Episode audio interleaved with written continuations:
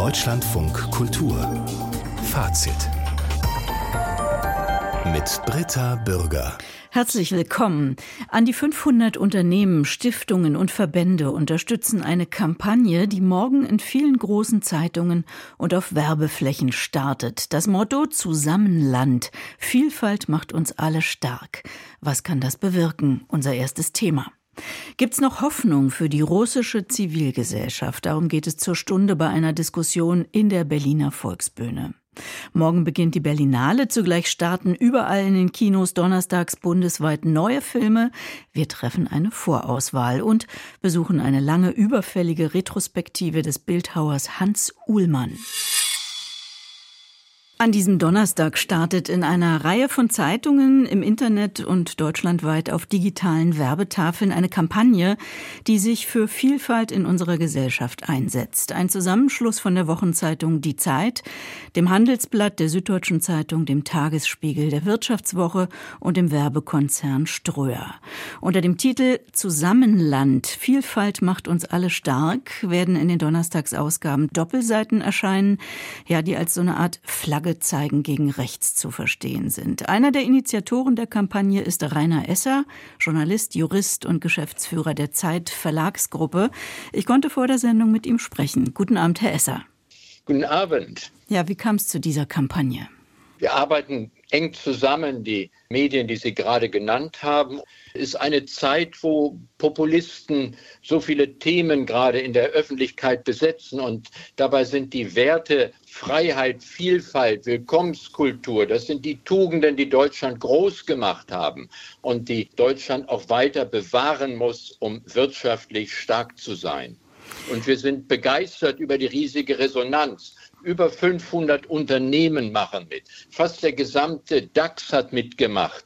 Die großen Beratungsunternehmen, Stiftungen, große Mittelständler haben sofort zugesagt, dass sie auch bei dieser Kampagne dabei sind und etwas bewegen wollen. Die sind dabei, indem sie ihr Logo kostenfrei in diese Anzeige integrieren können. Also Transportunternehmen, Energieversorger, Auto- und Lebensmittelkonzerne und all die anderen, die Sie gerade schon genannt haben. Diesmal zahlen die nicht für das Platzieren ihres Logos, sondern sie sollen Geld spenden. Wofür und an wen soll gespendet werden?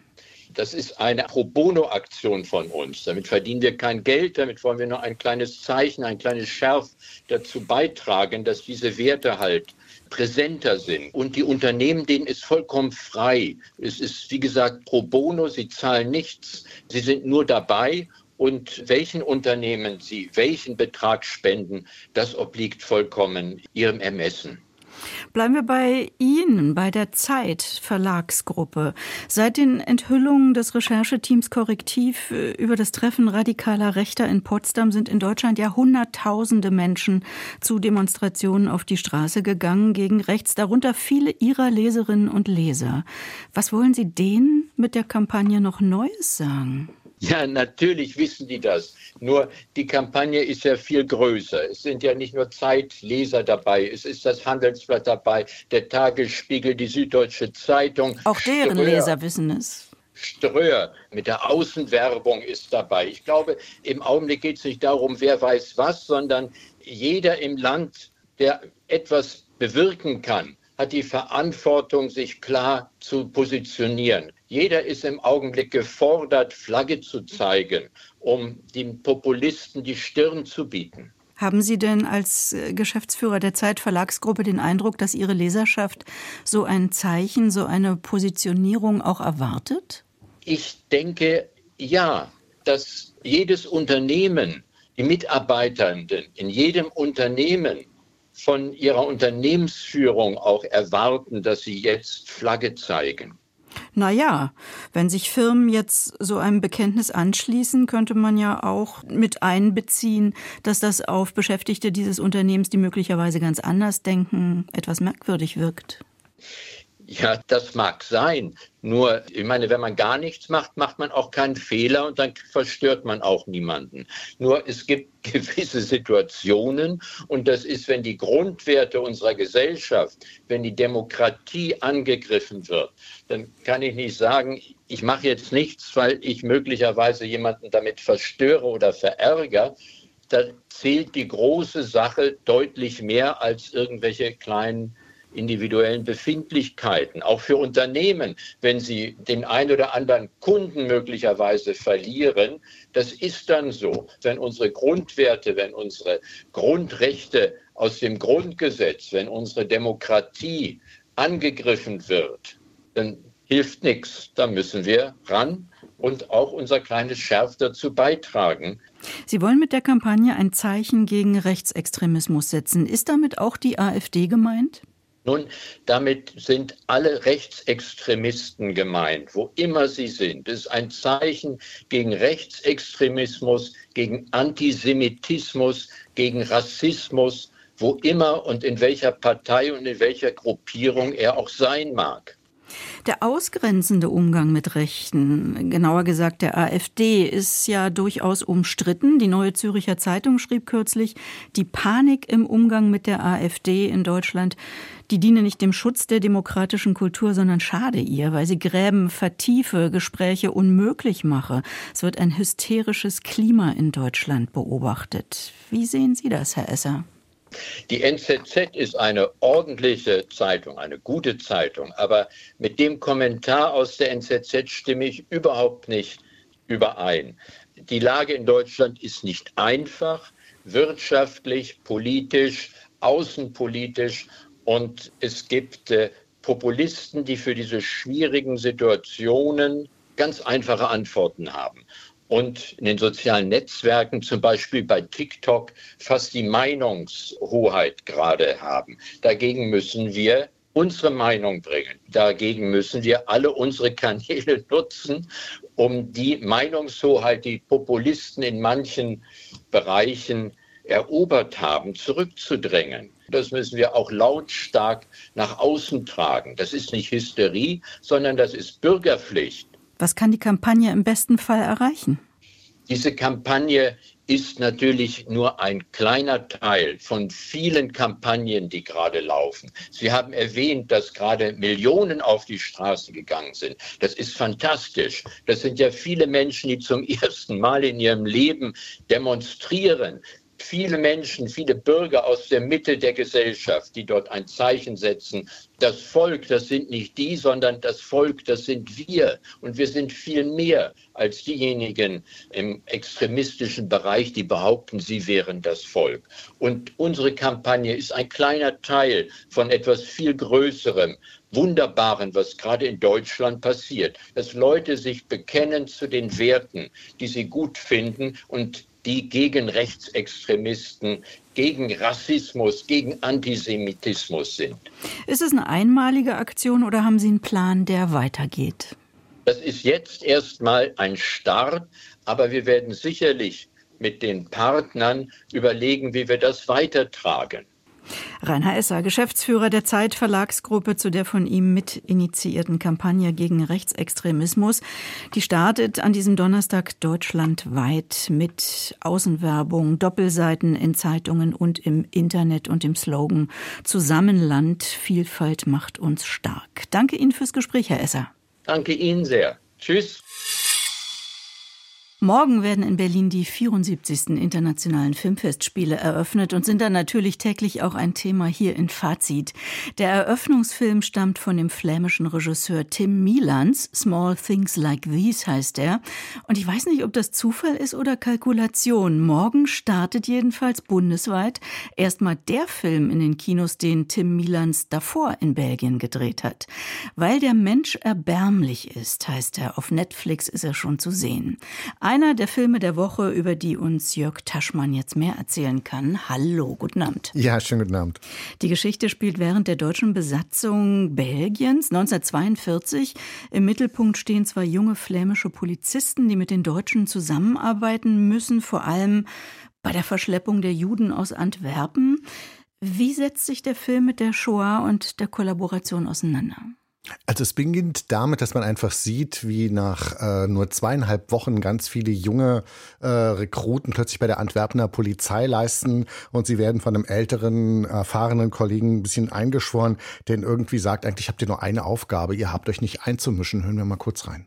Männer, wisst, dass euch ab morgen, wenn ihr auf die Straße geht, diese desaströse zweieinhalbwöchige Ausbildung im Ernstfall nicht im geringsten von Nutzen sein wird.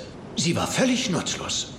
Es gibt nur eine einzige Sache, die ihr behalten solltet. Ich sah zwei Bären Brötchen schmieren. Oh, was für ein Wunder. Singt mit mir. Ja, so ein Wunder, das kommt alle zusammen. Sie schmieren konnten, stand daneben und sah zu. Habt ihr das gehört? Stand daneben und sah zu. Das ist genau was ihr euch gut einprägen müsst. Ihr steht daneben und schaut einfach zu. Und dann gibt es eben eine Hauptfigur, die heißt Will, die Abkürzung für Wilhelm. Im Original heißt der Titel übrigens auch nur Will. Und er hat einen Freund, Lode, und die werden von so einem deutschen Feldgendarm quasi zwangsverpflichtet. Sie sollen ihm helfen, sogenannte Arbeitsscheue äh, aufzutreiben. Das ist so ein Nazi-Euphemismus, um Juden zu verhaften. Und äh, dieser sehr brutale deutsche Feldgendarm ist irgendwie hochgradig nervös, schießt dabei auch auf eine fliehende Frau und ihre Tochter. Und diese beiden total überforderten jungen Soldaten reagieren, äh, Polizisten reagieren irgendwie total menschlich, versuchen ihn daran zu hindern. Dabei kommt dieser Deutsche zu Tod. Das muss natürlich sofort vertuscht werden, weil sie natürlich damit auch ihr eigenes Leben riskieren. Der Regisseur Tim Milans hat bisher vor allen Dingen erfolgreich Serien gedreht. Hat er schon eine eigene Handschrift? Mitte 40, glaube ich. Ich finde schon, das war jetzt sein zweiter Kinofilm, weil der Mensch erbärmlich ist. Und er hat ja schon äh, beispielsweise fast die gesamte dritte Staffel von Peaky Blinders gedreht, die ja eine sehr auch optisch sehr bildgewaltige Serie ist und wo es ja auch sowas wie äh, Brutalität, menschliche Abgründe äh, geht. Er hatte auch ähm, bei einer anderen belgischen Serie, nämlich Code 37, wo es um Sexualstraftäter geht, äh, Regie geführt. Das heißt, er kennt sich schon aus mit menschlichen Abgründen, das kann man schon sagen. Und jetzt in seinen Kinofilm setzt er eben auch auf so eine sehr dunkle Ästhetik, sehr viele Tunnel, Regen, düstere äh, Optik in gewisser Weise, was so einen Grundton natürlich dieses Films aufmacht. Aber was ich auch inhaltlich so spannend finde, ist, er stellt in diesem Film auch die richtigen Fragen, nämlich musste man als belgischer Polizist oder oder auch nur als belgischer Bürger unbedingt mit den Deutschen paktieren oder sogar kollaborieren? Konnte man sich auch wehren, passiv oder aktiv Widerstand leisten und wenn ja, zu welchem Preis? Ja, und arbeitet er das wirklich ehrlich auf? Ich finde schon. Also mir war zum Beispiel vollkommen neu, dass es wirklich Pogrome gegeben hat in Antwerpen. Die haben historisch 1941 stattgefunden, nachdem dieser widerliche äh, Nazi-Propagandafilm äh, Der ewige Jude gezeigt worden ist. Es ist so ein Mob äh, ins Judenviertel von Antwerpen gegangen und hat da wirklich geplündert und auch äh, äh Leute verprügelt. Den setzt er jetzt ein Jahr später an, 42, wo die Razzien einsetzen. Also er verdichtet sozusagen Geschichte. Äh, aber wie gesagt, es ist immer diese Frage, wie verhält man sich in so einer mörderischen Diktatur? Und das überträgt sich, finde ich, auch auf den Zuschauer, dass man sich diese Frage stellt muss man Widerstand leisten? Ist dieser Widerstand nicht vielleicht auch nutzlos? Und das, finde ich, äh, macht er auf eine sehr schmerzhafte Art und Weise, weil der Film ist in einigen Gewaltszenen schon wirklich auch unerträglich und geht auch schon über gewisse Schmerzgrenzen hinaus. Und normalerweise habe ich ein wahnsinniges Problem mit Gewalt. Hier ist es mir auch manchmal zu viel, aber es führt eben immer dazu, dass eben auch die Polizisten sich dann auch selber einen Schock bekommen, was da wirklich abgeht. Und das, das macht schon sehr viel mit dem Zuschauer. Ich finde es einen sehr, sehr starken Film. Weil der Mensch erbärmlich ist, von Tim Milans ab morgen, also nicht nur bei Netflix, sondern auch im Kino. Ein anderer Streamingdienst, nämlich Mubi, gönnt einigen Filmen erstmal eine Kinoauswertung. Dazu gehört der chilenische Film Colonos. Diese Geschichte führt zurück ins Jahr 1901, spielt in Feuerland, gilt als ja so eine Art Neo-Western. Inwiefern, Jörg Taschmann, trifft diese Genrebezeichnung zu? Ja, man kann das schon so nennen. Man könnte es auch ein Anti-Western nennen. Es geht darum, dass so ein reicher Großgrundbesitzer äh, sowohl auf der argentinischen wie auch auf der chilenischen Seite ganz viel Land gekämpft hat, um dort Schafzucht zu betreiben. Und erst baut er in so einen riesigen Zaun, das ist ihm dann nicht sicher genug und der schickt dann so drei Söldner dahin, die sollen das in Anführungszeichen säubern, gemeint sind indigene Bewohner vertreiben, wenn ja auch eben mit Gewalt. Das ist ja ein Thema, was es in Western, in Neo-Western immer wieder gegeben hat. Das berühmteste Beispiel, finde ich, ist Heaven's Gate von Michael Cimino Torino, äh, wo es eben Fieberrone sind, die ein Massaker an osteuropäischen Juden äh, und Einw Einwanderern äh, in Auftrag gegeben hatten. Hier in diesem chilenischen Film ist das sehr viel reduzierter, nicht so opernhaft, nicht so, so als Epos inszeniert. Ich würde es fast auch einen intellektuellen Filmwestern in gewisser Weise nennen. Und man sieht hier eben diesen Kontrast in einer sehr kargen Landschaft und dann diese drei Männer, ein schottischer Leutnant, ein amerikanischer Söldner und ein sogenanntes Halbblut, ein Mestizer, also ein Indigener, der eigentlich mit diesen beiden weißen Verrat an der eigenen Bevölkerung betreibt. Wie wird es dramaturgisch aufgebaut? Also gibt es da so western-typische Spannungselemente? Ich finde eigentlich eher nicht, dass ein Film, der so in vier Kapiteln spielt. Ich fand das dritte und vierte Kapitel dann sehr viel stärker als das erste und das zweite. Und es gibt im zweiten Kapitel eben ein, ein Massaker an wirklich ganz unschuldigen Dutzend indigenen äh, äh Ureinwohnern. Und das war mir eben viel zu viel.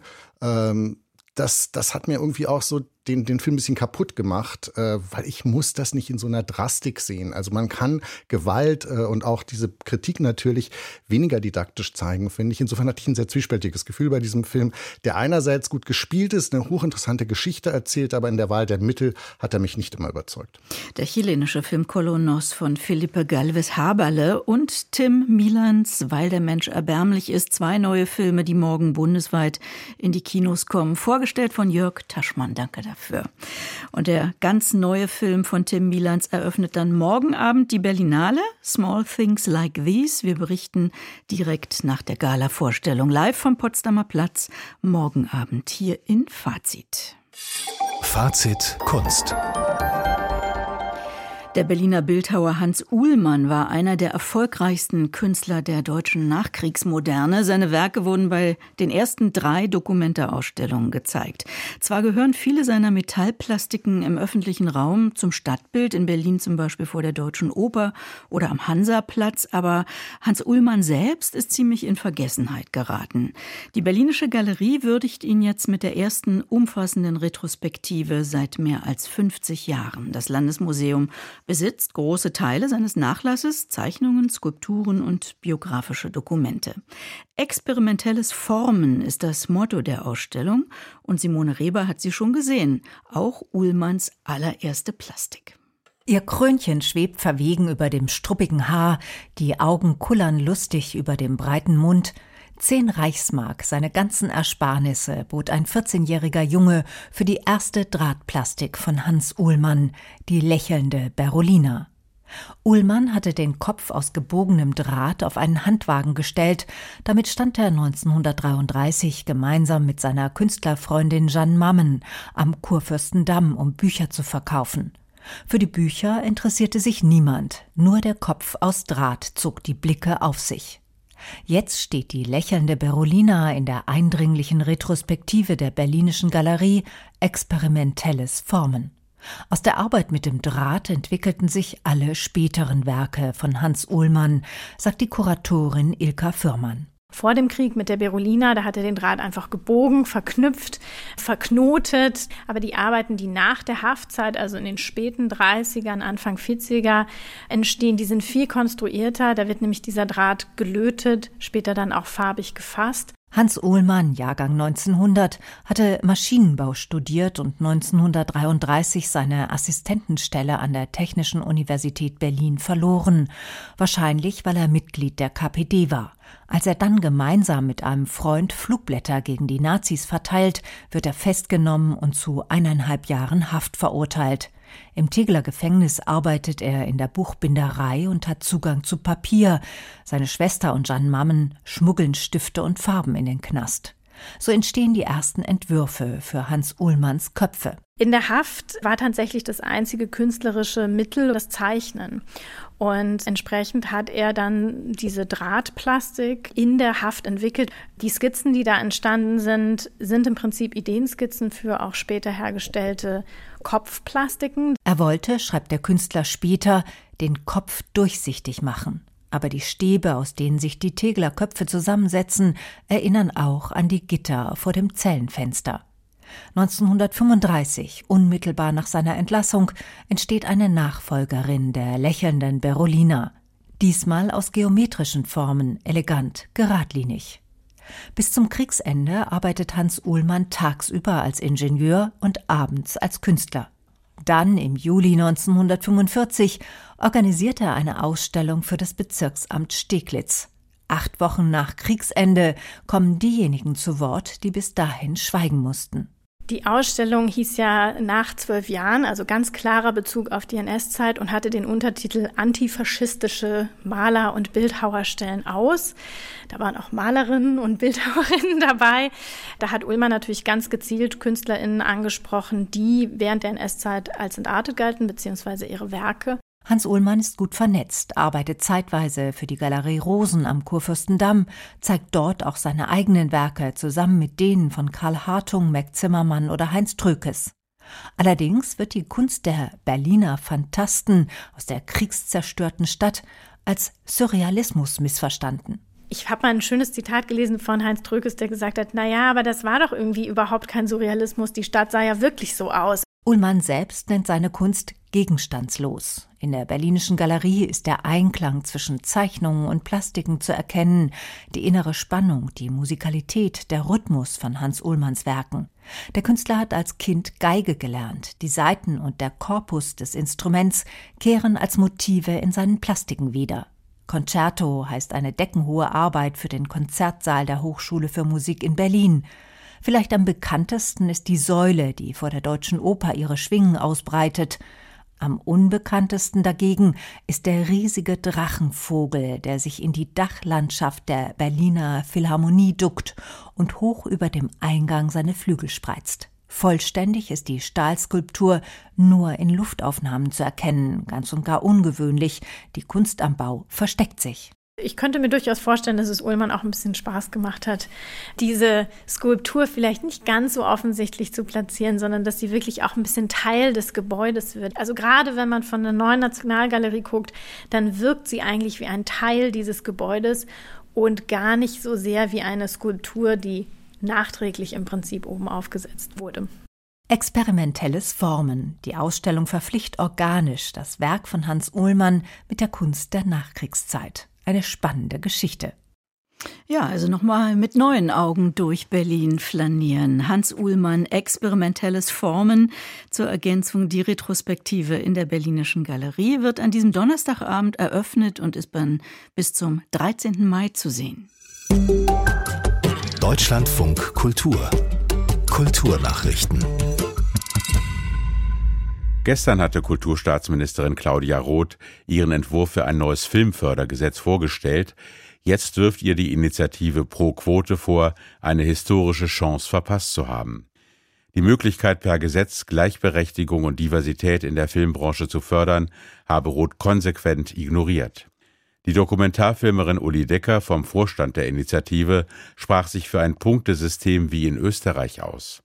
Wer dort Parität und Diversität beachte, bekäme bei der Förderung Punkte gut geschrieben. Zehn Jahre nach Gründung von ProQuote verdienten Frauen in der Branche immer noch 35 Prozent weniger. Der britische Dirigent Leo McFall wird ab der kommenden Spielzeit 2024-25 Generalmusikdirektor des Hessischen Staatstheaters Wiesbaden. McFall habe sich aus einem Kreis von 122 Bewerbern durchgesetzt, teilte das hessische Kulturministerium mit. Das Amt des Generalmusikdirektors ist in Wiesbaden seit dem Rücktritt von Patrick Lange 2021 vakant. Der 42-jährige McFall ist derzeit Principal Conductor des Thessaloniki State Symphony Orchestra.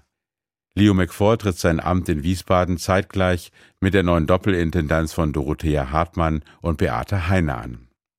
Der Verband unabhängiger iranischer Filmemacher hat kritisiert, dass ein iranisches Regieduo nicht zur Vorstellung seines Films auf die morgen beginnende Berlinale reisen darf. Staatliche Repression und Zensur könnten das unabhängige Kino nicht verhindern, schrieb der Verband auf Instagram und reagierte damit auf die von den Behörden verhängte Ausreisesperre gegen Mariam Mogadam und Betaj Sanaiha.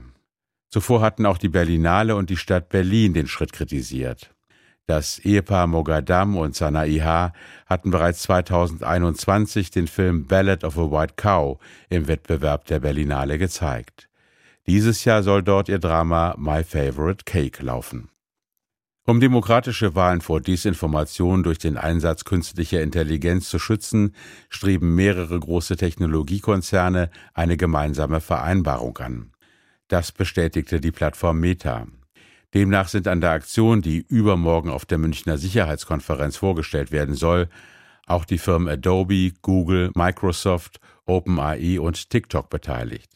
Laut der Washington Post zielt sie darauf ab, Werkzeuge zur Identifizierung, Kennzeichnung und Kontrolle von KI-generierten Inhalten zu entwickeln, die auf Wählertäuschung angelegt sind. In diesem Jahr finden in zahlreichen Ländern Wahlen statt, darunter in den USA, Indien und Großbritannien. Danke, Oliver Thoma, für die Kulturnachrichten. Aggressor Russland. Was macht die russische Zivilgesellschaft? Kann sie überhaupt noch Widerstand ausüben und was könnte aus ihm resultieren? Darum ging es heute Abend in einer Diskussion an der Berliner Volksbühne. Das war eine Veranstaltung der Menschenrechtsorganisation Memorial, 2022 ausgezeichnet mit dem Friedensnobelpreis, von Radio Sacharow, dem russischsprachigen Exilmedium mit Sitz in Berlin und dem Recherchenetzwerk Korrektiv. Zehn Jahre nach Beginn des Krieges in der Ukraine und zwei Jahre nach der großen russischen Invasion suchte man das Gespräch mit Menschen, die aus Russland fliehen mussten. Thomas Fitzel hat die Debatte für Fazit verfolgt. Wir erreichen ihn noch vor Ort in der Volksbühne. Guten Abend. Ja, hallo, die Veranstaltung ging ja auch erst vor kurzem zu Ende. Derzeit bestimmen der Nahostkonflikt und die AfD das mediale Tagesgeschehen, die Ukraine und noch mehr die Situation in Russland ja, sind in den Hintergrund gerückt ein bisschen. Stieß die Veranstaltung denn an einem Werktag? Um 21 Uhr ging es erst los, überhaupt auf Interesse? Doch, erstaunlich viel waren gekommen. Also es war natürlich nicht voll, aber trotzdem, ich schätze so über 300 Besucher, also zwei Drittel der Volksbühne waren gefüllt. Es war doch reges Interesse an dieser Veranstaltung, liegt natürlich auch an den Namen, die heute da waren. Ja, nennen Sie gleich mal. Ja, äh, da war ja natürlich Marie-Louise Beck äh, von den Grünen, die sich ja sehr lange dafür auch einsetzt. Äh, dann eben, du hast ja schon erwähnt, Radio Sacharow, da war Sergei Lukaschewski da und dann Alexander Tscherkassow äh, von Memorial, auch ein Filmemacher, der vor allem auch über den ersten, äh, den zweiten Tschetschenienkrieg gesprochen hatte. Das waren doch auch sehr bekannt. Und dann Gesine Dornblüt, äh, die ja natürlich die bekannte äh, Russland-Korrespondentin ist und die auch zwei Bücher über Russland geschrieben hat, das toxische Russland und über Putin. Also das waren natürlich Namen, die ziehen. Kollegin aus unserem Programm. Was war die Intention der Diskussion? Na, zum einen, also war es erstmal einfach der große Wunsch, so sagte das David, David Schraven von der Rechercheplattform Korrektiv, dass er eigentlich den Abend beenden möchte mit dem Satz, alles wird gut. Also, dass wir zumindest nach Hause gehen können mit der Hoffnung, doch politischer Wandel ist in Russland irgendwie doch noch möglich.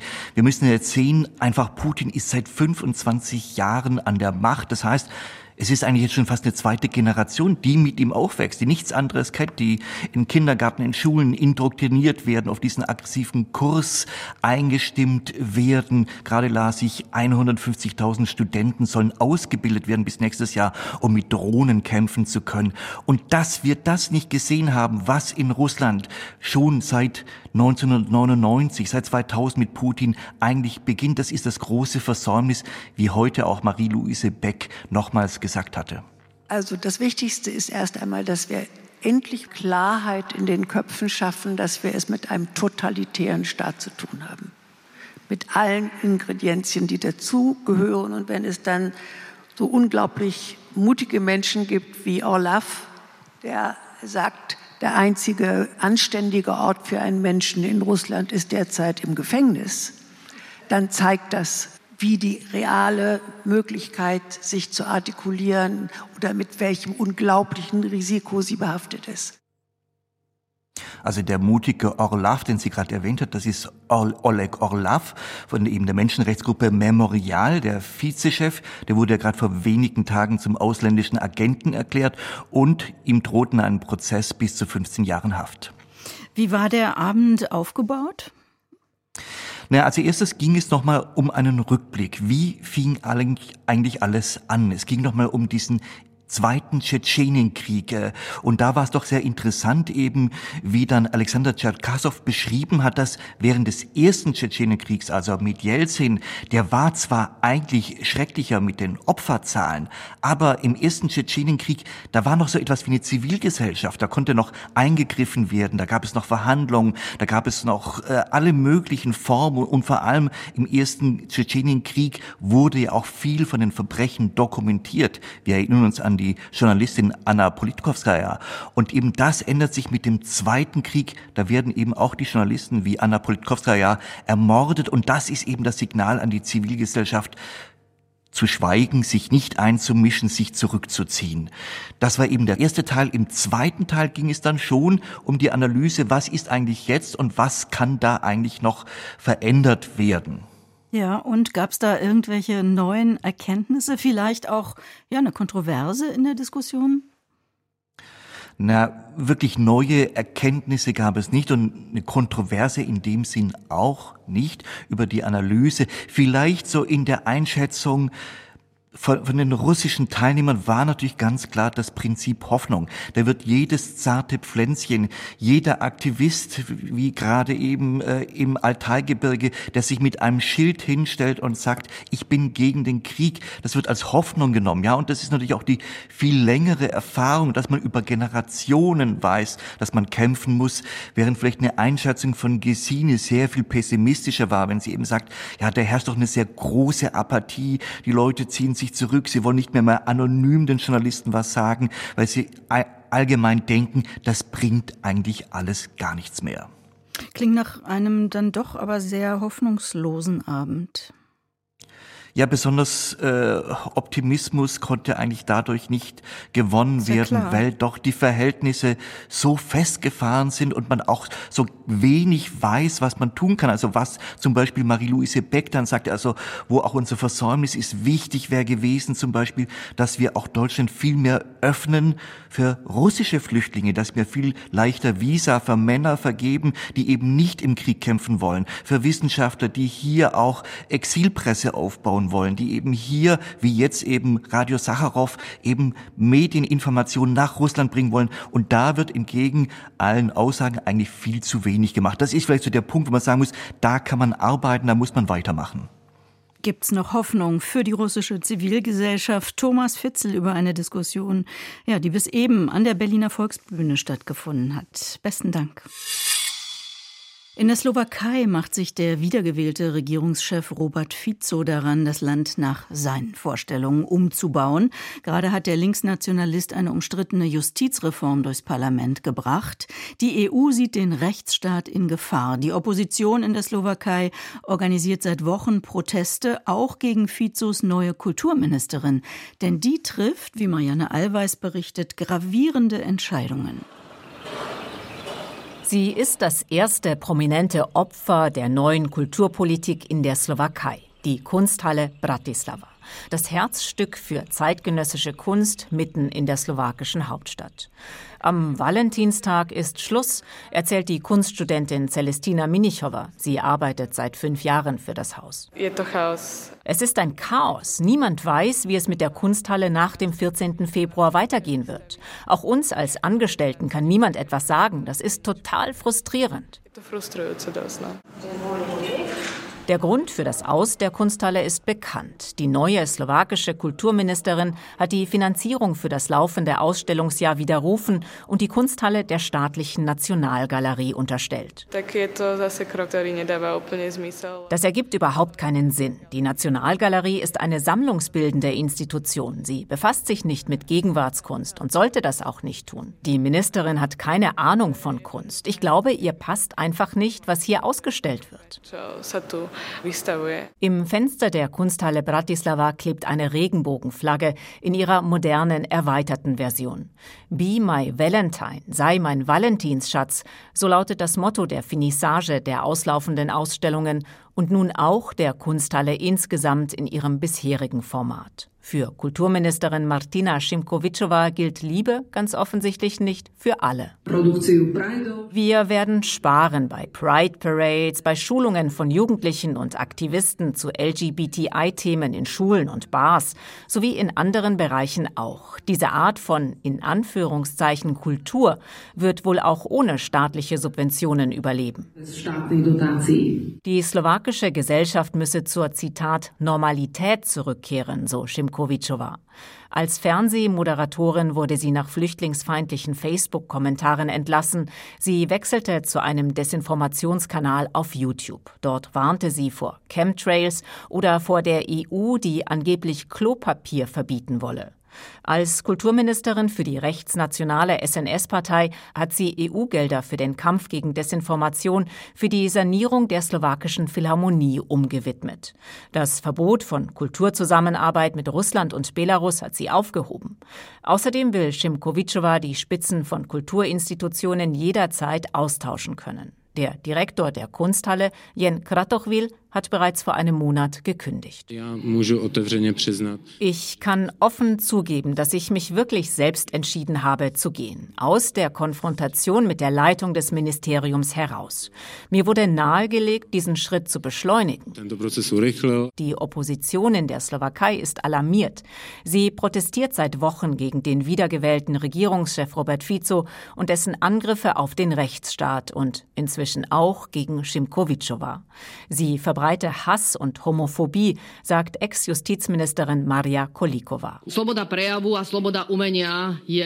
Die Freiheit des Wortes und die Freiheit der Kunst sind die Grundpfeiler einer Demokratie. Ihr Zustand ist der Spiegel einer Gesellschaft.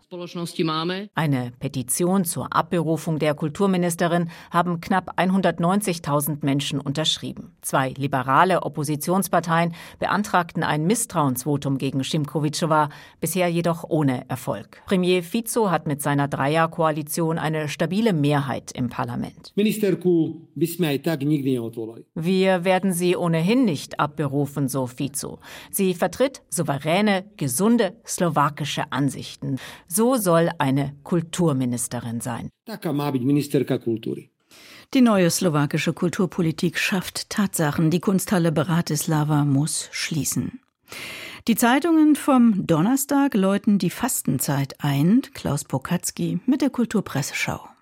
Ab und an müssen wir innehalten und einkehren, lesen wir in Christ und Welt der Beilage der Wochenzeitung Die Zeit. Dann können wir herausfinden, was das Wesentliche ist, schreiben der katholische Mönch Anselm Grün und der evangelische Pfarrer Günther Hensel. Die Fastenzeit, die am Aschermittwoch begonnen hat, die sich über 40 Tage zieht und Ostern endet, kann eine gute Gelegenheit dafür sein. Wir können die Fastenzeit zum Anlass nehmen, in Ruhe und Stille nachzuschauen, was kostbar ist. Und wir nutzen ihren Beginn, in Ruhe und Stille nachzuschauen, was in den Feuilletons zitierfähig ist. Die Wettbüros in Las Vegas nennen Michelle Obama jetzt auf Platz drei ihrer Liste wahrscheinlicher Wahlsieger hinter Trump und Biden, erfahren wir aus der Zeit zu einem aufmunternden Aspekt der amerikanischen Präsidentenwahlen im November. Michelle Obama, die Gattin des einstigen Präsidenten Barack, als erste Präsidentin, Während eine neue US-Wahl in Reichweite rückt, beben die Medien vor Gerüchten. Schon bald werde Michelle wieder da sein, aus dem alten Hut der Geschichte gezaubert, als Kandidatin der Demokraten, die den betagten Joe Biden ersetzt. Der werde im Mai seine Kandidatur zurückziehen, einsichtig Gesundheitsgründe. Und im August dann werde an seiner Stelle sie nominiert, schreibt Elisabeth von Tadden, die aber selber nicht so recht daran glaubt und an alte Äußerungen von Michelle Obama erinnert, sie wolle absolut nicht in die Politik gehen. Doch wir geben die Hoffnung nicht auf, der Glaube an das Gute stirbt zuletzt. Das Mitgefühl verbindet unsere Herzen miteinander, ermuntern uns Anselm Grün und Günther Hensel in Christ und Welt. Sich miteinander als Menschen verbunden zu fühlen, stiftet zum Frieden an. Und was kann da noch helfen? Eine moderne Erinnerungskultur in unserer Einwanderungsgesellschaft bietet die Chance für ein gemeinsames historisches Verständnis und weist Wege zur Integration, steht im Berliner Tagesspiegel. Die Generation der Zeitzeugen verlässt uns. Ihre Stimmen, ihr Engagement, ihre Lebensgeschichten werden fehlen. Unsere Aufgabe ist es, neue Wege und Möglichkeiten zu finden und zu fördern, schreibt die grüne Kultur Kulturstaatsministerin Claudia Roth in einem Plädoyer für Gedenkkultur in Zeiten, in denen sich der Antisemitismus bei uns wieder rasant zeigt. Erinnerungskultur kann ihre zukunftsgestaltende Kraft nur entfalten, wenn sie nicht nur als Mahnung, sondern auch als gesellschaftlicher Auftrag verstanden wird. Und was kann das in digitalen Zeiten ganz konkret heißen?